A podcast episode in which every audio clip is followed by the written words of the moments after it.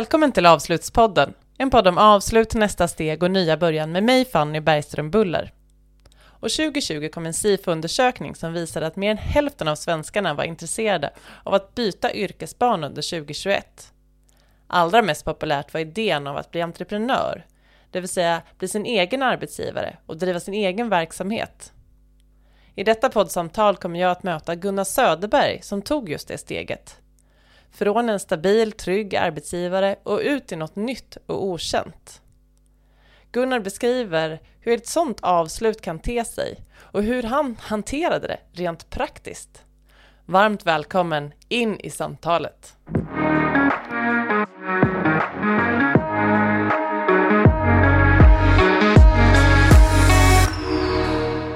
Hej Gunnar Söderberg! Välkommen till Avslutspodden. Tack så jättemycket. Gunnar, vi träffades ju första gången för några år sedan och sedan dess så vet jag att det har hänt jättemycket i ditt arbetsliv.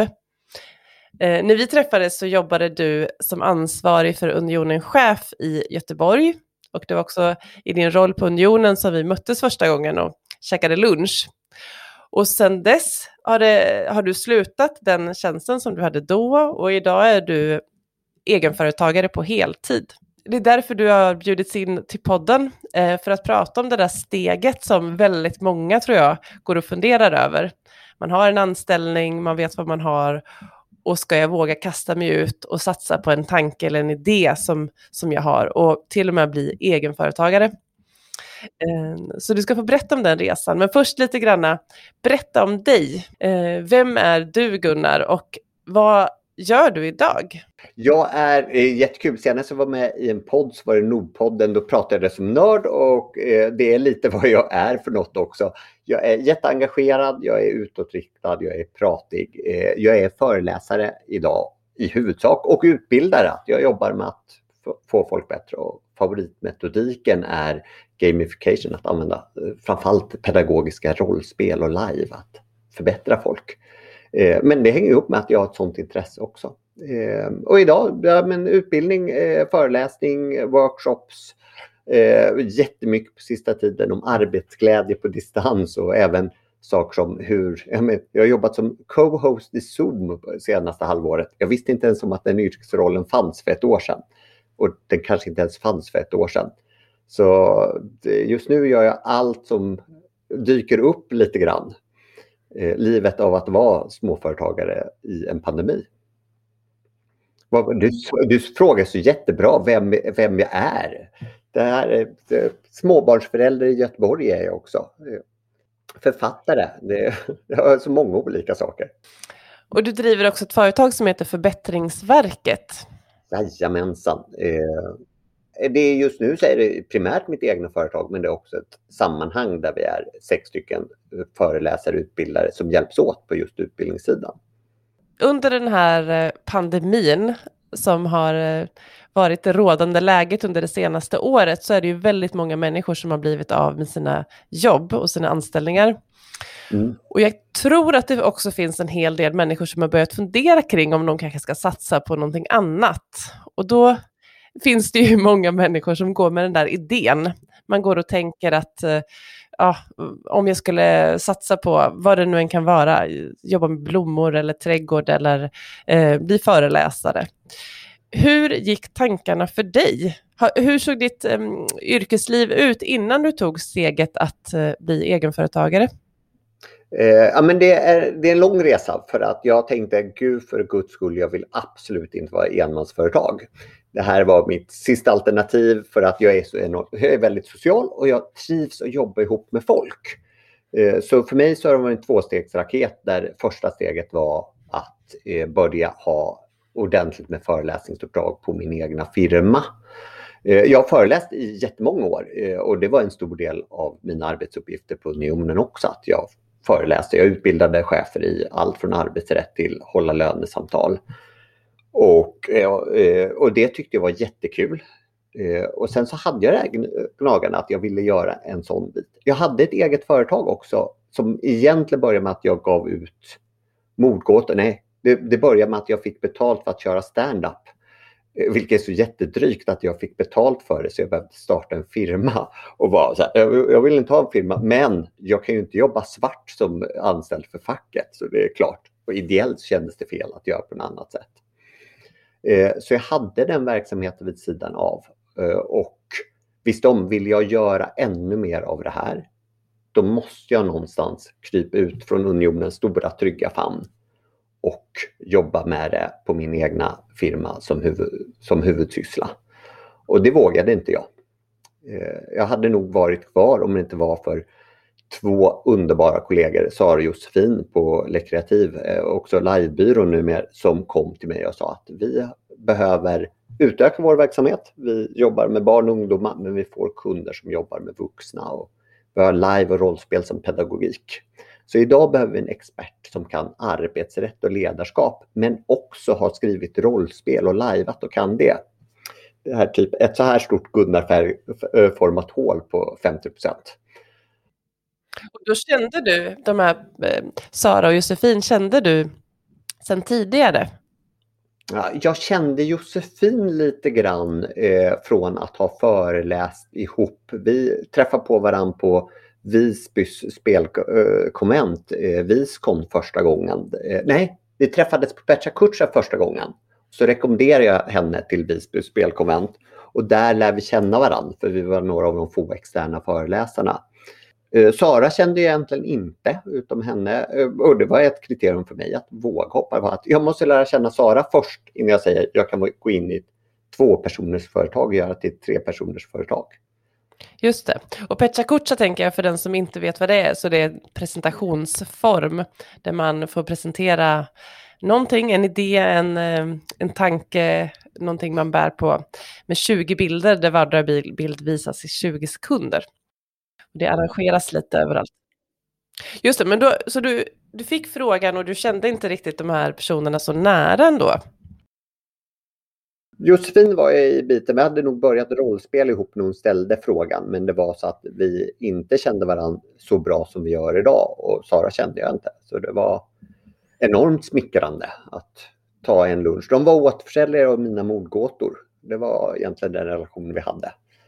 Och hur lärde du känna dem? Eller gjorde du det innan du hoppade av din tjänst på Unionen? Ja, men det här tog ett, undrar om vi inte bollade de här tankarna i ett år innan vi kom till skott. För de var i omstrukturering av sitt företag för vi vill växa åt det här hållet. Jag behövde gå och vela på det och se vart unionen tog vägen också, vad, vad som hände med min tjänst där. Eh, för det, där var jag öppen och satt. Eh, jag funderar på annat eh, och det jag vill ha mer av är föreläsningsbitarna. Går det ordning i det här jobbet så är jag ju kvar här. Eh, och Sara, vi eh, minns framförallt att vi gick ut att jag sa att ett krav är att jag måste käka lunch med Sara så att vi kan chitchatta om allt möjligt. Så det var ju som någon form av andra anställningsintervju där vi kände på varann. Eh, vi hade också ett demoprojekt där jag bollade saker med dem så att vi prov, provade lite saker. Men på det jag kunde göra på ideell basis. För eh, lite så här att det, skulle jag gå in och jobba för dem så skulle det vara en konkurrerande verksamhet till det jag gjorde på jobbet. Så eh, jättefin balansgång där också. Vad får jag göra när jag fortfarande är anställd? Just det. Och vad var din största oro? Jag tänker att många gånger så mm, kanske man tänker på pengar, inkomst. Jag menar, det behöver vi ju var och en för att överleva. Var det det som, som var den största oron, att det inte skulle lösa sig, eller fanns det något annat? Pengarna var, eh, ja men familjeoro fanns det där. Eh, så vi delade tillsammans här hemma att jag och min fru hade dialog. Kan jag göra här? Vad händer om det inte håller? Vad är backupplanen? Vi la en buffert, att det, vi la in ett konto så att min lön har sedan dess dragits från ett separat konto. Som om jag var eh, samma lön som jag hade på Unionen.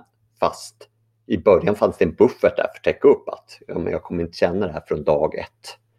Eh, och så sa vi att pröva det. Så jag var tjänstledig första halvåret. Sen fick jag förlängt med två månader till. Så åtta månader så provade jag det här och hade optionen att gå tillbaka som jag ville. På tok för kort tid, men det var, vad, det var vad jag var garanterad i lag och avtal. hur länge, jag tänker det är ju en intressant grej det här med att faktiskt spara pengar för att kunna starta, ha som ett startkapital när man startar företag. Hur länge, var det ett år innan du tog din eh, tjänstlediga period som du började med det, att lägga undan pengar? Nej, det tog vi faktiskt undan precis eh, då eh, och sa att men det här kan vi komma överens om. Sen hade jag ett startkapital i min egna firma redan också. För från första bokningen hade vi sagt att den skiljer vi från privatekonomin. Så det jag hade fått på, på att köra stand-up, skriva mordgåtor, eh, det hade jag fått dra in i min privata verksamhet. Så där hade jag redan en buffert som jag hade jobbat in åt mig själv. Jag har ju själv en gång i tiden tagit det här steget, att vara anställd till att bli helt eh, min egen. Då var jag, nu ska vi tänka, jag kanske var 28 år, ganska ung, hade inga barn. Eh, jag hade också en F-skattsedel som jag hade använt lite grann vid sidan om min tjänst, men inte så mycket. Eh, och det steget, i efterhand kan jag tänka så här, oj vilket steg.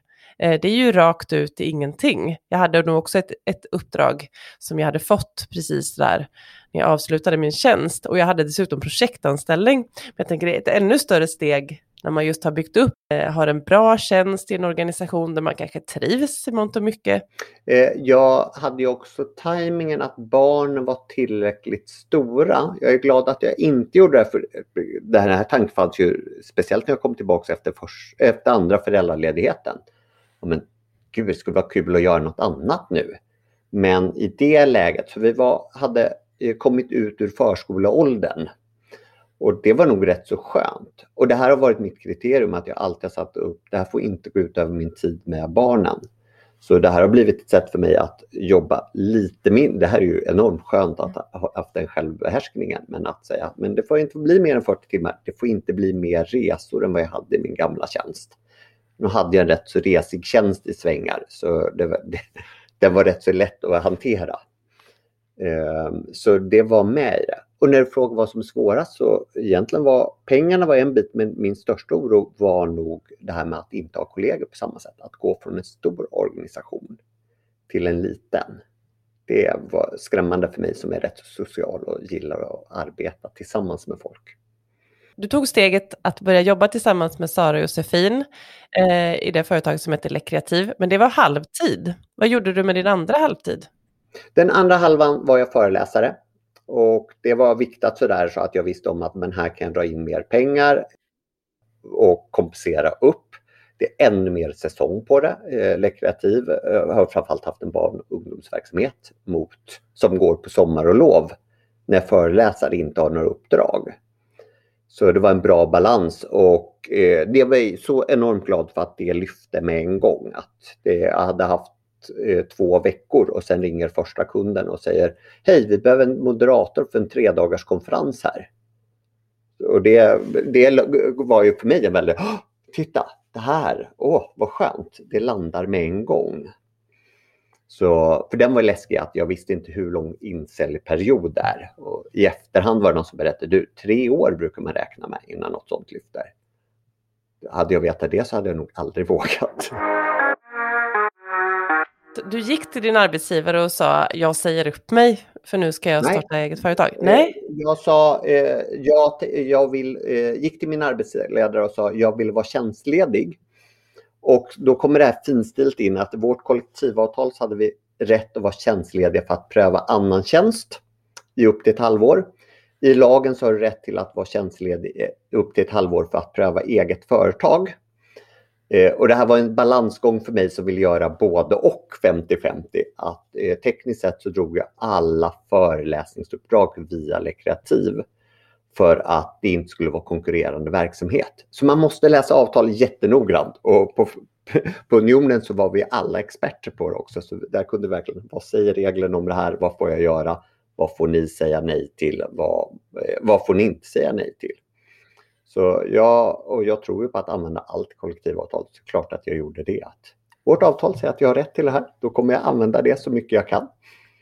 Så du var helt transparent? Jag var fantastiskt transparent med det och det tror jag är jätteviktigt. Jag vill ju ha bra referenser. Eh, jag har faktiskt haft några enstaka uppdrag för Unionen efter också, vilket jag tar som en lyckad skilsmässa. Vi har bra kontakt. Mm. Men sen efter ett halvår, då kom du till vad ska säga, vägs ände. Då sa du upp dig. Jag tänker både på liksom hur rent praktiskt vad som hände i den relationen då mellan din tidigare arbetsgivare och dig.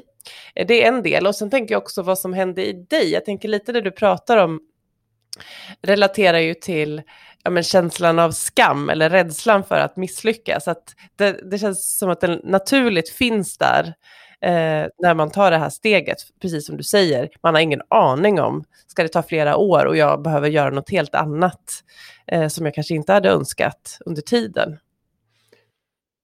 Ja, men I mig så var det ju jätteläskigt på något sätt. Men den smällen kom framförallt när jag var tjänstledig och fick pröva på det här. Att jag fick pröva, jag cyklar till ett annat kontor, jag tar lite risken själv. Jag hade en jul, ja, men som december är i min bransch, som var rätt så uppdragslös. Men hur är, hur är det? Så mycket av den biten hade jag tagit. När det gäller relationen till arbetsgivaren så var det, ja, men det, det var en hel del som tänkte, men folk brukar ju komma tillbaka. Och sen var det ett par kollegor, eh, och en som har varit väldigt uttryckt till att Gud, det var så skönt att se att du gjorde det. Så jag vågade pröva också. Så det var ju fler som, ja men man kan göra något annat. Det här är, det finns andra vägar att gå. För Unionen, fantastiskt bra arbetsgivare. Eh, sen var det en bit också att det kom ett tioårsjubileum. Att, eh, och jag började egentligen på SIF, så jag visste om att när Unionen fyller tio år så har jag jobbat där mer än tio år. Gud, det är länge och speciellt för en sån person som jag som söker nya utmaningar. Jag hade ju roats av att jag hade fått byta uppdrag. Så kunde jag titta, finns det andra uppdrag som kan roa mig här? Och det var lite så här, ja, nu är det ungefär kvar chefskap eller ombudsmannaskap. Och jag hade varit olika typer av arbetsledarbefattningar och jobbat med chefer så pass mycket så jag inte jättepepp på det. Ombudsman, ja, men det skulle nog roat mig bara ett par år. Sen skulle jag varit tillbaks till den här punkten. Så det var mycket så här väga, vad är de olika scenarierna, var är jag gladast? Hur kändes det då när du, när du hade sagt upp dig och var helt egen första gången? Så här, pirret i magen eller vad var känslan? Känslan var, eh, avtackning var nog det mest märkliga, att komma tillbaks efter varit tjänstledig i åtta månader och gå upp en avtackning. Eh, och, och jag hade sagt att jag kommer säkert böla, för det, jag är en sån som inte döljer mina känslor. Jag grät inte alls speciellt mycket, men det var lite vemodigt. Och sen var det så enormt fint och vackert och sen var det efter så här, var det väldigt tomt.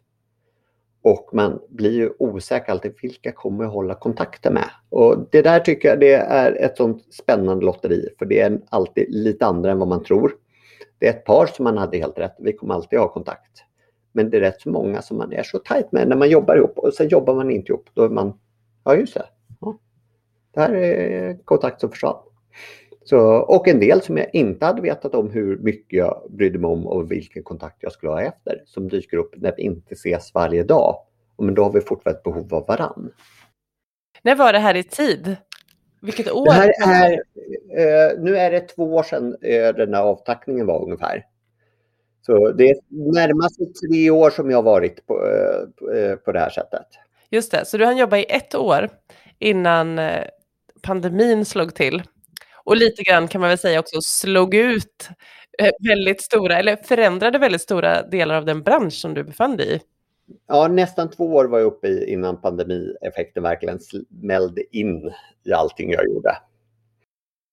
Så vad har hänt Gunnar? vad har hänt under året som gått?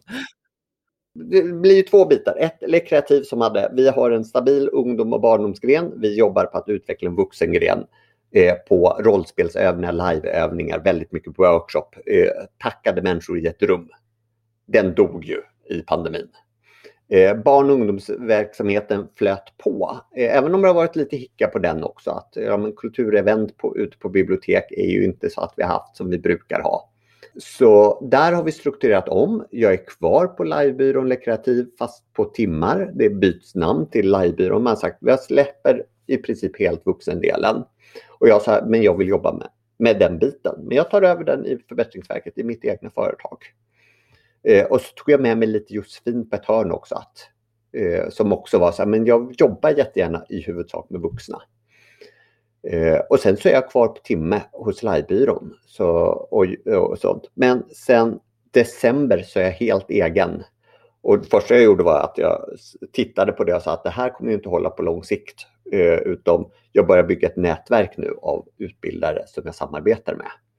Så jag är redan så här på väg att se att Förbättringsverket går från att vara mitt företag till att vara ett gemensamt företag för flera. Föreläsningsbranschen har ju tvärnitat, eh, blivit digital. Jag, jag tänkte först, vad kan jag om det här? Jag har ju bara jobbat i nationella projekt i sju år och en utbildning i media. Jag har varit kameraman på distansutbildning på 90-talet. Jag kan väl inget om det här. Sen såg jag hur lite andra kunde. Så jag har haft mycket uppdrag på att prata digitala möten och, och fått uppdrag jag inte hade innan. Eh, kom in på en yrkeshögskola för de sa arbetsrätt, vi behöver någon som är, vill köra det här digitalt. Eh, för vår gamla föreläsare tycker inte om digitalt och han är i riskgrupp också på grund av ålder. Så ja, men arbetsrätt har jag föreläst om. Eh, hur, det har ju, trod, tänkte ju först, det har jag mycket färdigt material på. Sen insåg jag, det hade ju Unionen-Gunnar. Så, så jag har ställt om jättemycket, men någonstans gått på att jag behåller samma nivå. Och det är enormt lyxigt i de här tiderna. Men det är helt andra ställtider, helt andra ledtider. Jag har byggt en studio hemma i källaren. Jag flax och tur. Alltså, ett, vi hade hus, eller vi har hus. Två, vi hade renoverat vårt garage till ett rum. Det är ju inte vår gillestuga och lekrum som vi tänkte, utan det är ju, halva är ju pappas eh, hemmastudio nu. Men okej, du får det låta ganska enkelt. Hur har det, jag tänker, hur har det där året varit? Har du varit orolig för om det ska gå att driva företaget vidare? Jätteorolig eh, i svänga, men i, någonstans i mars i fjol så satt jag i en fjällstuga och de vi är uppe och åker med säger hur påverkar det här dig? Och jag säger ja men de uppdrag jag har bokat det är små grupper. Nu har de sagt gräns på 500. Det är ju ingen som kommer boka av mina 20-30 personers föreläsningar för det och utbildningsuppdrag. Så det kanske blir lite trögt på de uppdragen ett tag för de stora. Men eh, sen så eh, gick telefon i ett och allting jag hade bokat bokades av. Och det var ju så här, ah, hjälp, vad händer?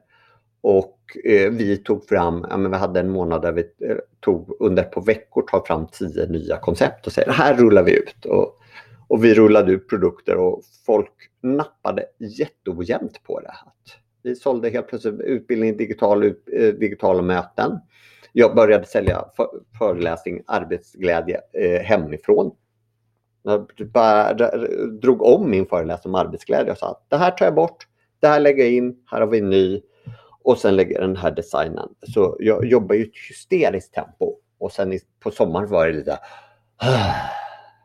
och sen så var det tillbaka lite till normalt och jag vill nästan ge upp i oktober när den andra svängen kommer att saker började bokas om igen. Då var det så här att jag orkar inte. Nej. Men Sen så har jag fått väldigt mycket energi av de digitala uppdragen och hittat också att men jag har mycket videomöten. Jag, eh, min favorit är att ha videofika med folk. Det, så jag har jobbat jättemycket med hur hittar jag min egen energi i de här tiderna. Så det, enkelt har det inte varit. Eh, hade jag inte sagt att jag ska inte låta det här gå ut över barnen så hade jag nog glatt åkt upp i 60-80 timmars arbetsvecka jag är inte säker på att det hade varit effektivare veckor. Att jag hade fått mer gjort. Men lätt att haka på. Men nu hade jag lovat mig själv att men jag ligger på 40 timmar, främst för barnen. Sen är det konkurrensschysst att säga att jag ska inte konkurrera ut andras verksamheter genom att bränna ut mig själv. Men... För att du hade kunnat få så mycket uppdrag? Nej, jag hade kunnat lägga så pass mycket tid på eh, marknadsföring, sälj och sånt för kanske en lite, eh, lite större effekt. Men frågan är om jag öser in dubbelt så mycket timmar så är jag inte säker på att jag... Jag tror inte jag hade fått dubbelt så mycket jobb utan jag tror att för 100 jobb, mer jobb kanske hade fått 10% mer. Och du skulle rådge någon som satt just nu och funderade kring, så här, ska jag ta steget eller är det en dum tid att ta det här steget? Vad skulle du säga då, från hjärtat? Från hjärtat skulle jag säga att det beror på vilket, vad du vill gå över till. Eh, jag skulle inte tipsa någon om att bli föreläsare idag, utom vänta ett, eh, tills föreläsningsmarknaden lossnar. Jag, jag, skulle inte tipsa om att bli managementkonsult eller HR-konsult, för det kommer, eh, brukar alla mellanchefer bli när, när de får gå. Eh, så det kommer också vara en trång zon. Utom titta på vad är det vi saknar för yrken. Och sen som alla nya, gör en affärsplan. Alltså räkna ut vad är det jag tror att folk är beredda att betala och räkna ut vad är det jag behöver för att gå runt och lyfta den lön jag vill. Och i den siffran måste du åtminstone dubbla utpris. Och tänk på att du kommer behöva sälj och marknadsföring. Det kostar pengar och tar tid. Du behöver andra saker som all utrustning. Hur är det med resor? Behöver ett kontor? Jag kunde ju sätta mig nere i källaren men det är inte säkert att du kan jobba hemifrån på det sättet. Så det finns, och halva min tid åtminstone är vanligtvis inte belagd beroende på vad du är för typ av jobb. Men när man tar en slack i en budget är jätteviktigt och jag tycker många glömmer det att man underprissätter sig och tänker hur svårt kan det vara? Finns en myt också om, gör jag bara ett bra jobb så kommer kunden hitta mig. Så, nej, om du gör ett bra jobb och berättar att du gör ett bra jobb, eller än bättre om du gör ett bra jobb och får kunden berätta att du gör ett bra jobb, men det är jättesvårt. Då kommer folk hitta dig. Men ja, du måste räkna ut hur får jag affären att komma. Så måste du våga ta tillräckligt betalt. Och om, jag, om jag tänker då att jag har en eh, rimlig eh, affärsidé som skulle funka även nu i pandemin, mm. eller att jag väljer att vänta. Jag tänker, vad, som du var inne på det förut, vad jag har för rättigheter som arbetstagare. Du som är expert på det här, kan inte du bara guida oss lite grann igenom vad som gäller egentligen? Då ska jag guida på det sätt som jag alltid guidar arbetsrättsfrågor. Att eh, lita inte på att du kommer ihåg det här. Eh, när jag började, jag har jobbat på ledarna från början. När jag började där så sa de, nu ska vi lära dig allt om arbetsrätt. Vi tar med dig till vår, ombudsmannen som är expert. Och han kunde ingenting. Han var expert på att slå i kollektivavtal eh, men inte kunde något utan till. Bunt år senare började jag på SIF. De tar mig till Gudrun som är ombudsmannen på Göteborgskontoret som är experten. Hon kunde inte heller någonting. Hon var bra på att slå upp. Så dubbelkolla först och då behöver man kolla först. Vad säger mitt individuella avtal? Vad säger mitt kollektivavtal. Det kan finnas ett lokalt avtal för arbetsplatsen också. Sen arbetsrätten. Och de här kollektivavtalen, om det finns på arbetsplatsen, ger oftast regler för om du ska vara tjänstledig för att prova annan tjänst eller starta eget. Och just starta eget har vi också ett stöd för i lagen som inte kommer på att jag sett någon förhandla bort. Extra kuxigt om du vill göra någonting som du gjorde på jobbet fast som egen, för då blir det att du blir konkurrenten det är du inte lika given och finns oftast mer regler för att ja, men du får inte starta firman som gör precis samma sak. Och där kan också finnas klausuler som säger vad kan du ta med? Jag kan inte hoppa av jobbet och ringa alla kunder och säga nu vill jag att ni köper direkt av mig istället för av min arbetsgivare. Och jag hade en vän som fick frågan, han var konsult, fick han erbjuda att bli anställd istället? Och så ringer man och säger, fast de erbjuder mig ju inte alls samma lön. Och du säger nej, för att de kommer betala sociala avgifter, arbetsgivaravgifter och allt sånt. Du kommer ju räkna med att få halva. Och du säger, jaha, han hade inte tänkt på de detaljerna. Är, du måste dra in det dubbla åtminstone vanligtvis.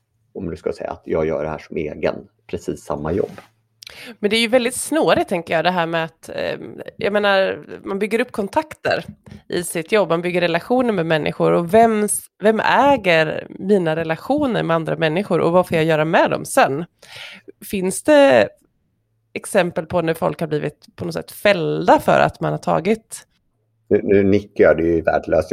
Eh, eh, det finns, då har man vanligtvis skrivit en konkurrensklausul och de kan ibland vara avtalsvidriga, så där ska man också kolla upp och det är inte alltid man får ett rakt svar för att ibland så är det så här, vi vet inte hur det här kommer se ut när vi går till rätten med det. Men det finns ju säljare och en del chefer brukar ibland ha eh, klausuler som säger att så här lång tid får du inte jobba med samma sak eller samma bransch. Eh, det får inte vara så här lång tid får du inte jobba, då måste du få betalt under tiden. Och det, ibland så är det så här, jag har en karenstid, jag får inte jobba för att eh, med samma typ av kund för att jag ska vara mindre aktuell när jag gör igen. Så det där är oftast reglerat i avtal. Eh, och är det inte reglerat i avtal så eh, dubbelkolla, är det reglerat i avtal? Men okej, okay, om jag tänker så här då, om jag, är, om jag är en anställd frisör, nu tror jag inte det är jättevanligt kanske att vara anställd frisör, man är ofta egenföretagare, men om jag skulle vara anställd frisör och sen så startar jag min egen frisörsalong eh, och har en massa kunder som vill klippa sig åt mig, är det, gäller detta även då? Nej, jag, tror, jag har jättesvårt att se att de skulle ha konkurrensklausuler i sina, i sina avtal. Så att du får inte bli frisör någon annanstans.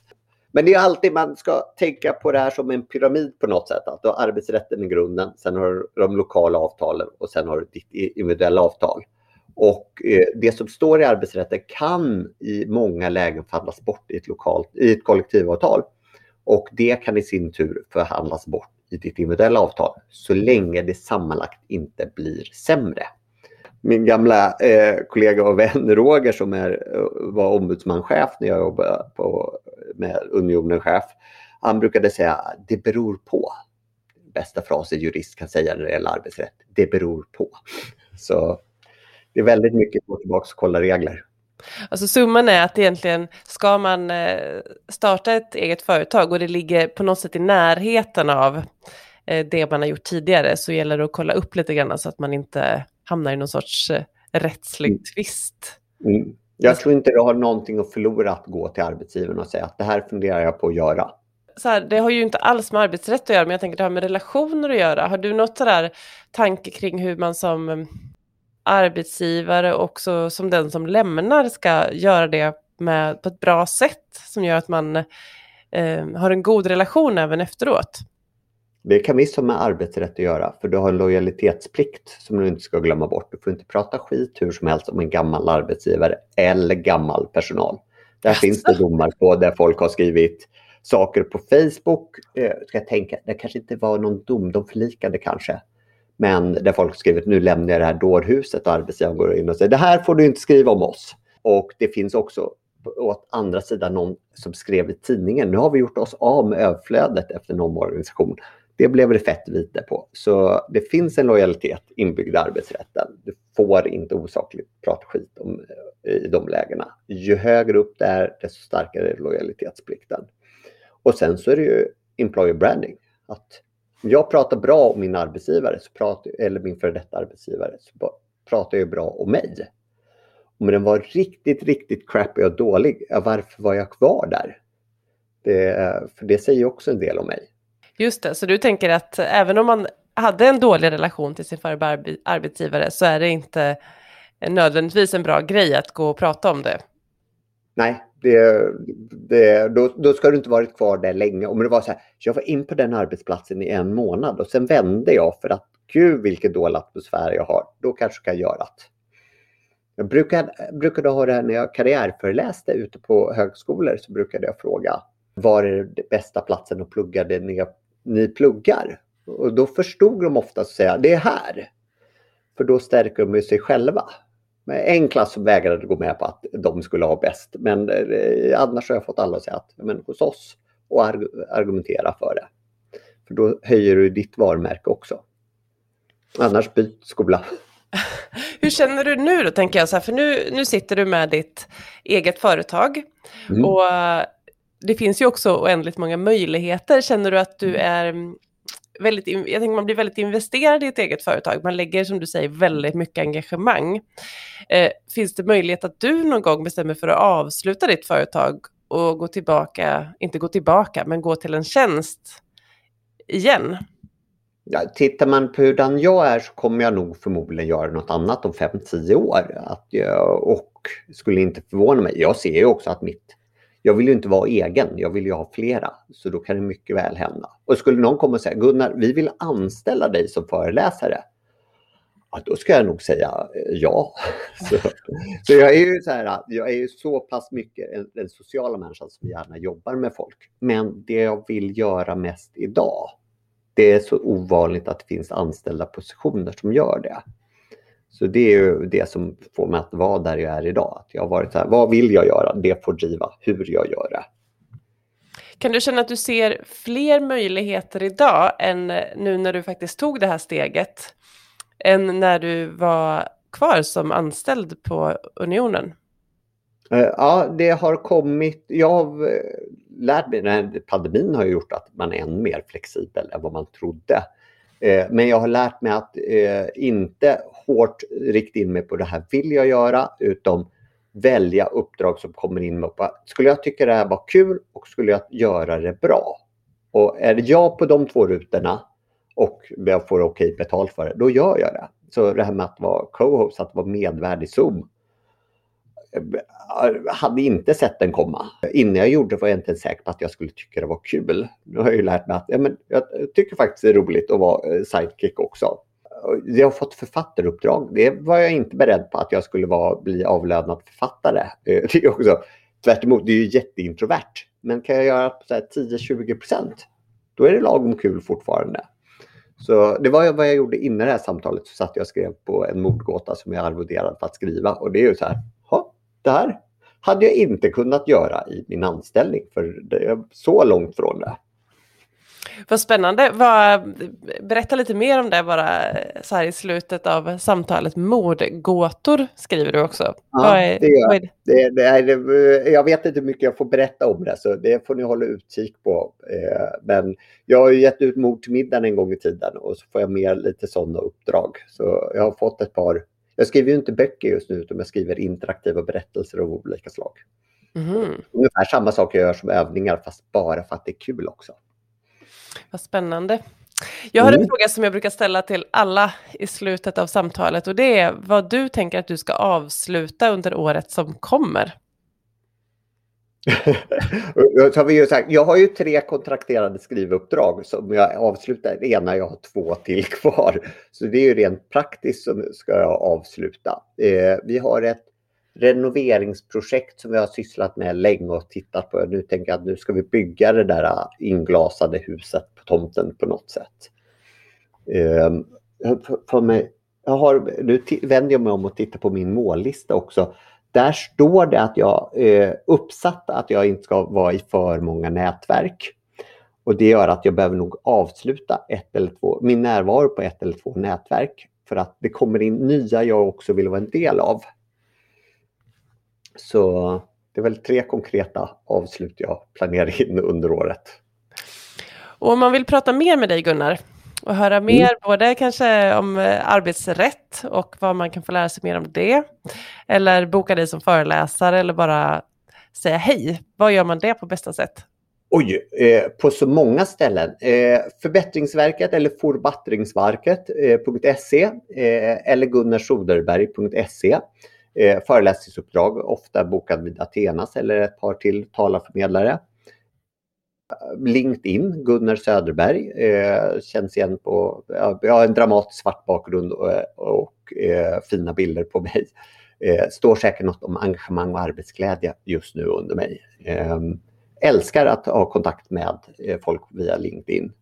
Och där driver vi också ett koncept som uppstod där var eh, Fancy Friday Fika kan man läsa mer om på Förbättringsverket också. Man kan ta bara droppa in, klä upp sig lite på fred, eh, fredag och ta en fika och droppa in i ett Zoom-rum just nu och eh, fika och stämma av veckan med mig och andra som dyker upp.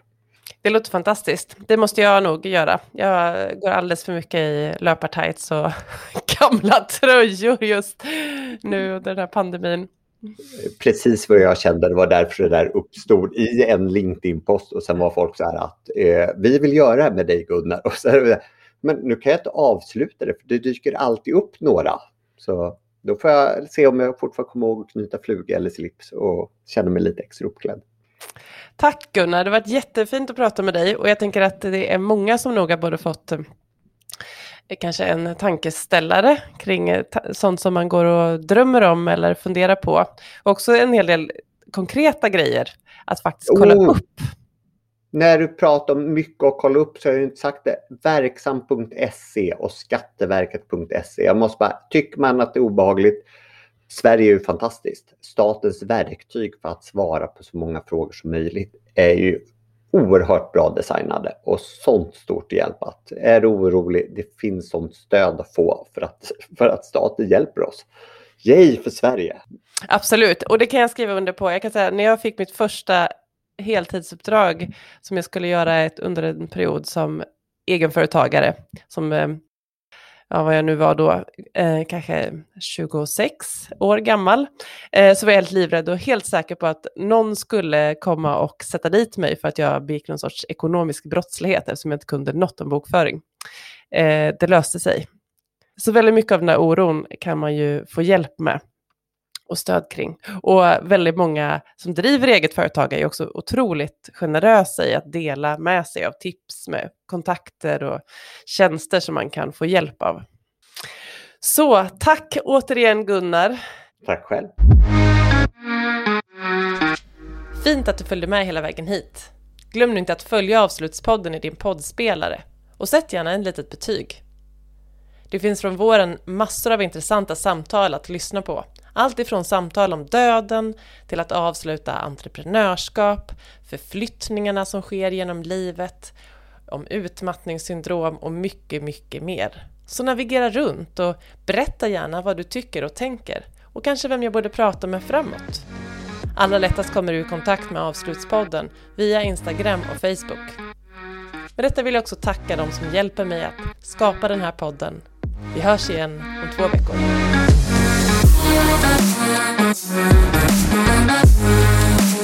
Thank you.